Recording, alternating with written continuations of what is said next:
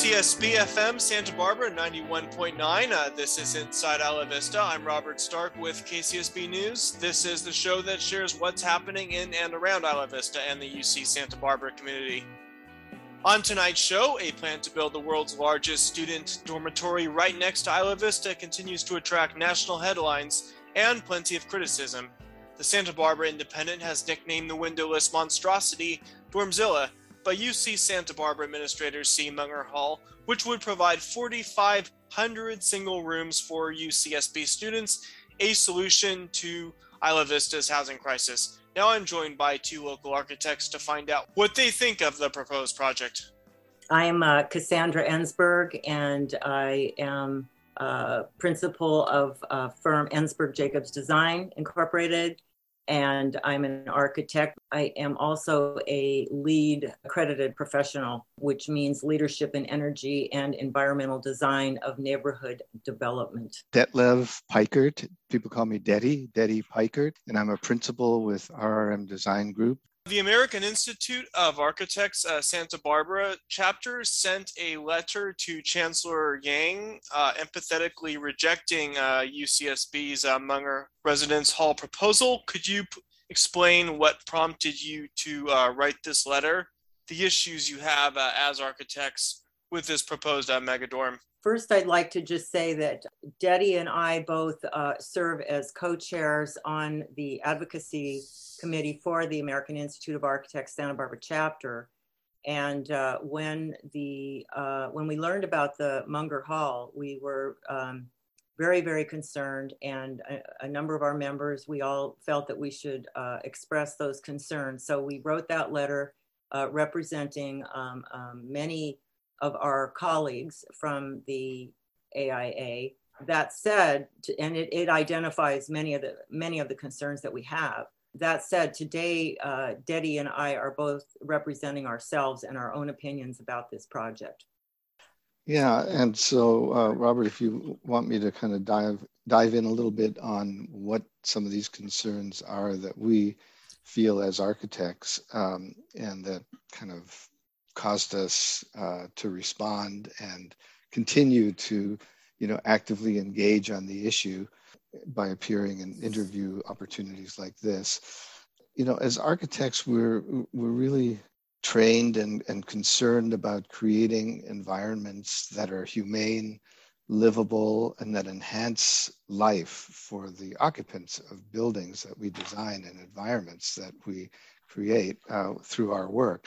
And that I think for most architects, I would say that's kind of a passion one that uh, you know that we uh, deal with every day. I, I, for example, happen to be very focused in my career on creating affordable housing, and I'm doing work uh, for clients uh, all over the state. You know, creating all kinds of different affordable housing projects, and I have to say I'm very proud of the the new way of creating affordable housing um, compared with the old uh, some of the old Pruitt uh, Igoe type developments that that were you know that end up being uh, you know really horrible places for people to live that that in some ways even you know enhance the poverty in which some of the people were living.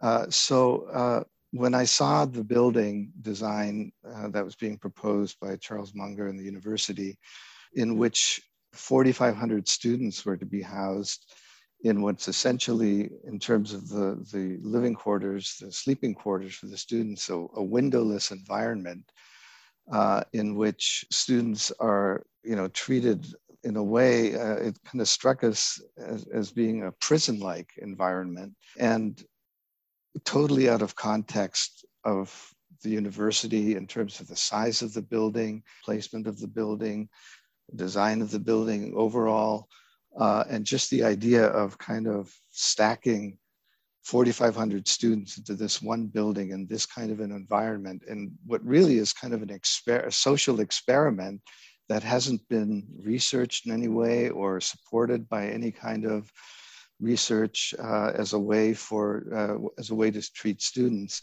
I think I come kind of come away from it thinking about it um, from the perspective of the affordable housing work that I do we would never design a building like that for, for poor people. Uh, even homeless shelters aren't designed in that manner for the poorest of the poor living on the streets. It just wouldn't even occur to either the developers and clients that I work with uh, or us as architects, our company, and certainly any architects that I know of. So, why would it be justifiable to create an environment like this for students who are to become uh, active members of our society and our community and the leaders of our community in the future? It just seems wrong on almost every level. The AIA letter to Chancellor Yang states that this project shows complete disregard to the building scale and proportion in relationship to its immediate surroundings and the negative impact it will have to the community in which it's located. Uh, can you explain the size of the proposed building in, in its context with uh, the campus uh, and the region in general? Is the height and the size inherently a, uh, an issue? Cass, I know I want to speak to. I'll just very briefly state. I think that that it absolutely is. Know, it's an 11-story building. Not that not to say that there aren't some tall structures in the uh, university campus, uh, you know, that maybe set some precedent. But again, it just seems totally totally isolated from its environment in that coastal setting. It just just out of context for the kind of buildings and architecture that we think uh, you know are appropriate in our area and the interesting thing is the university has created a lot of really great student housing in an appropriate scale and appropriate setting how can they justify uh, this particular building in this setting it just makes no sense i'll add to that i agree completely and uh, if you think about the granada downtown santa barbara which is our tallest building downtown is 119 feet tall and it's eight stories. The Munger Hall is 159 feet tall and it's 11 stories. It's just that in itself is um, completely out of scale.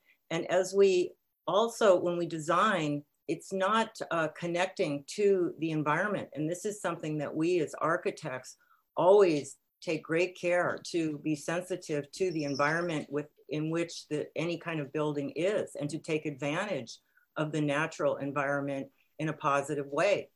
And I believe that uh, this building does not do that in any way, and that we could get so much more for less.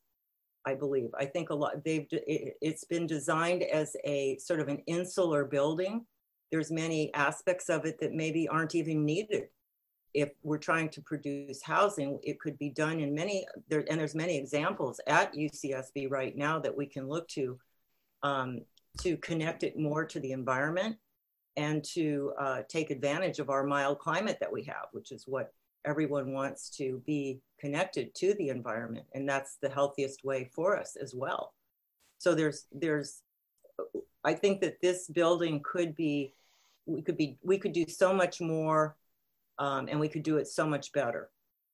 So I would really look for the uh, for the university to be uh, pulling back and thinking again about this building. Uh, one, one last thing is that it seems to me that this building is built very generically, like that it could be perhaps anywhere, say Michigan. I know that where where we have where there's colder temperatures. Here in Santa Barbara, we can take so much advantage of our our mild climate. So I think that uh, that that is how we should, that's what we are as a community. We're environmentalists. We um, protect the environment and we connect to the environment. And I feel that uh, we could do so much better with this this housing that we need. I just want to make it clear, we're, at least from my perspective, we're not criticizing the university. They have the university has a lot of issues and problems to deal with, no question about it. You know the um, skyrocketing enrollment and the need to educate our young people is you know is is very very uh, strong and, and, very much needed. And so we understand and sympathize with the dilemma of trying to find housing for students. It's just that in this particular case we would urge the university to kind of step back from this from this particular proposal and rethink it and rethink it in terms of the kinds of environments that we really uh, feel uh, we should be creating for people in a humane way, in a way that uh, does all of the things that we've been talking about, you know, fit in with the natural environment, cre- create living quarters and enhance life and create health rather than taking doing an experiment that we really don't know what the end result will be. And, and even worse than that, a building like this may get off the ground and be built and set some kind of a precedent for other buildings to be built. Before you know it, we'll be stacking homeless people in similar kinds of structures. And that really, really concerns me. I, I just don't think that this is the kind of precedent that, that we want to be setting.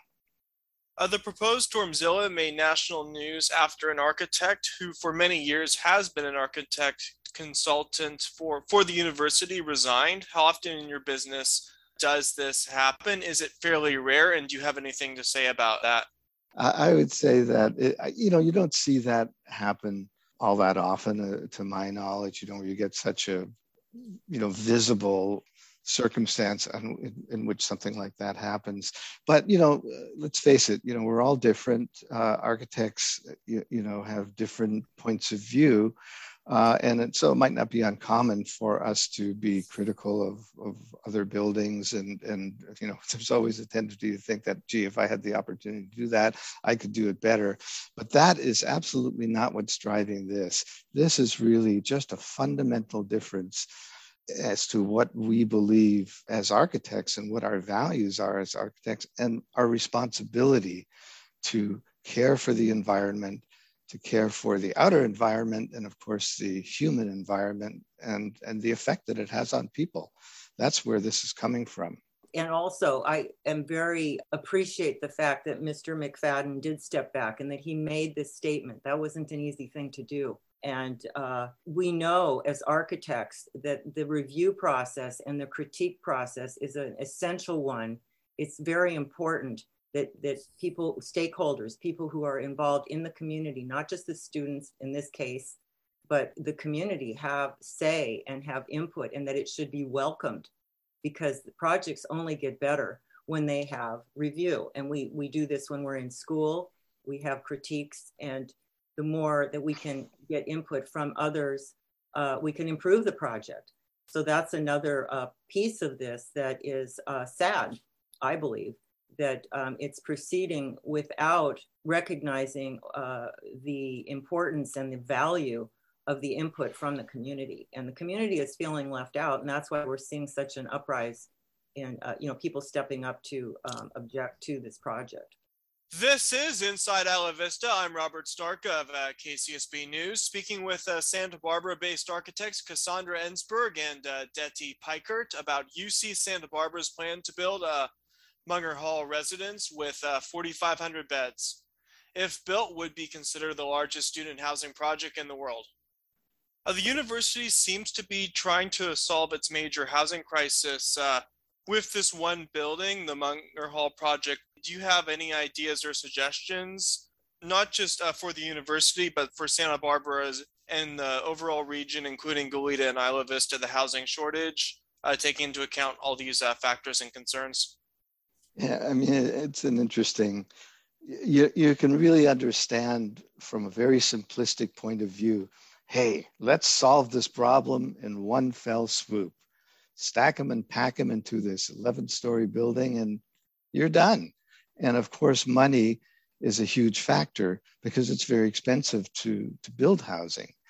And uh, in this particular case, uh, you know, they have a, a, benefactor, Charles Munger, who is putting up a, significant amount of money. And uh, I'm not sure if uh, it, it, really only represents, as far as I can tell, about 13% of the project cost. And maybe, you know, there's a, a plan for him to contribute more towards the construction of a one and a half billion dollar project. But you know, is that the right approach? I think is where we're saying, let's step back from this. Is this really the way to go about this? Could the one and a half billion dollars be used to create, uh, you know, a more appropriate kind of uh, development of housing on the campus? Could the, the money be used to subsidize student housing in other parts of our community? I mean, the, the, the university is a, is a welcome element in our community. I think the, the community loves the fact that we have this uh, Institute of Higher Learning in our midst that, that contributes so much uh, in terms of culture to our, our, community. And I think that, you know, the community also believes that we have a role to play and make sure that our students, the students who are attending there, many of whom are Santa Barbarans too, um, have an appropriate place to, to live uh, while they're students there. So, uh, you know, what the solution is, off the top of my head, it's a very difficult thing to answer because there isn't an easy solution, that's for sure. Otherwise, it would have already been solved, right? So uh, I, I would say that we have to explore and really put um, our minds into it and get the community involved in, in working to solve this problem, maybe along the lines of the ways in which we're building so much housing right now, affordable housing throughout uh, the state uh, and throughout the country, using similar techniques, you know, by subsidizing these developments and making sure, and maybe even private public partnerships like we do with affordable housing projects where tax credits are involved and often corporate investors are involved and they to some extent have an oversight uh, interest in the projects which is probably the reason why so many of these new affordable housing projects are loved in the communities that they're built in because they're beautiful they're well designed they create great places for people to live etc. So I, I, you know, coming back around to your question, I'm sorry I'm kind of going on and on here, but uh, it, it's a complicated problem. We all have to become partners in solving the problem, but we have to do it uh, in an environmentally conscious, sustainable, humane way uh, that pri- provides great living environments for the students. And if I could, if I could add to that, that um, you know, 1.5 billion dollars is a lot of money, and I just have to think that there might be something else that could be done for that amount of money that could get what we need. And I, we, as, as Detty said, you know, the university, UCSB is some uh, of great pride that we all have. We, as uh, members of this community of Santa Barbara, we have great pride and, and responsibility for our environment, and we always have, and that's what we're known for worldwide. So we have an opportunity to really show the world how to solve. This is not a problem that just exists here. It's it's all over the country. It's all over the world. So whatever we do here, as Detty said earlier, becomes a precedence. And it's very, very important that we design buildings that are um, safe and beautiful and healthy. And we can do this, uh, especially here in Santa Barbara. As I said earlier, we have uh, an incredible environment and we can live so much of our time outside. So I think that there are possibilities for this, especially for that kind of a, a budget.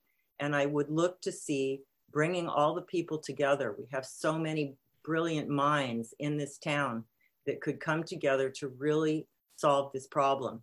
And it, it, you know that of which there are many uh, aspects to you know the the financials that you know the uc regents uh, understands better. How you know what what are the numbers of why we have so many students and how do we how do we get to a sustainable level that we can have take care of the number of students that we invite here that come here and that we can also provide them the education so that they can get the classes that they they need and that it's all sustainable.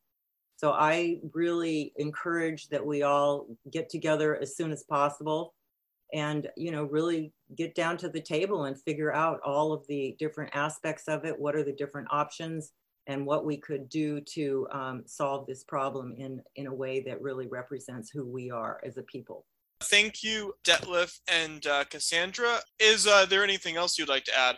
I would just like to end by saying that let's let's find a solution that works for everyone, for the residents, the community, and the environment. All three of those are very, very important, and all will be very impacted by whatever this uh, solution ends up being. So let's find the very best solution we can that works for the entire community and is a great example for the world that we can be proud of. Yeah, I would just add that pretty much along the lines of what Cass just said. Uh, I just think this is a time now that this attention has been given to this project, not only here locally, but uh, apparently nationwide. People are really thinking about this. This is, and, and we understand the compelling interest in the university to try and move forward with this project. But you know, given um, the criticism and the attention, I really think it would benefit the university and ultimately the project to step back and take a fresh look at it, get that community input, get input from the architecture community uh, and the student community uh, and others who have a compelling interest in this. Step back and let's see if we can do better, if we can do something that that uh, kind of takes this in a, in a much better direction uh, for both the students and the university uh, and the community. Thank you, uh, Detlev uh, Peikert and Cassandra Ensberg. Well, thanks, Robert. Great. Thank you. I'm Robert Stark with uh, KCSB News. This is Inside Isla Vista. Before we go, there are a couple of meetings coming up you might be interested in. UCSB students are not the only ones impacted by the Isla Vista housing crisis. Hundreds of SB City College students also live in IV. Coming up tomorrow, November 18th at 4 p.m., the Santa Barbara City College Board of Trustees will discuss the issue of student housing. Community members are encouraged to attend and speak up to in support of the SBCC Trustees Board taking action to provide quality, affordable student housing with windows on the City College campus. Find out how to join the meeting tomorrow at 4 p.m. at sbcc.edu. And tonight at 6 p.m., November 17th, the Isla Vista Community Services District is hosting a virtual transportation town hall. The town hall will kick off the planning phase of a brand new Isla Vista mobility plan. The goal of this meeting include informing residents about the project, timeline, and importance of a mobility plan. IVCSD will listen to residents' transportation and mobility experiences, needs, and suggestions. There will be a number of ways to get involved with this project, and those opportunities for engagement will be provided. The meeting will close with an opportunity to ask questions. Spanish interpretation, ASL interpretation, and closed captioning will be available. That's tonight, Wednesday, November 17th from 6 p.m. to 7 p.m. Go to islavistacsd.ca.gov for more information.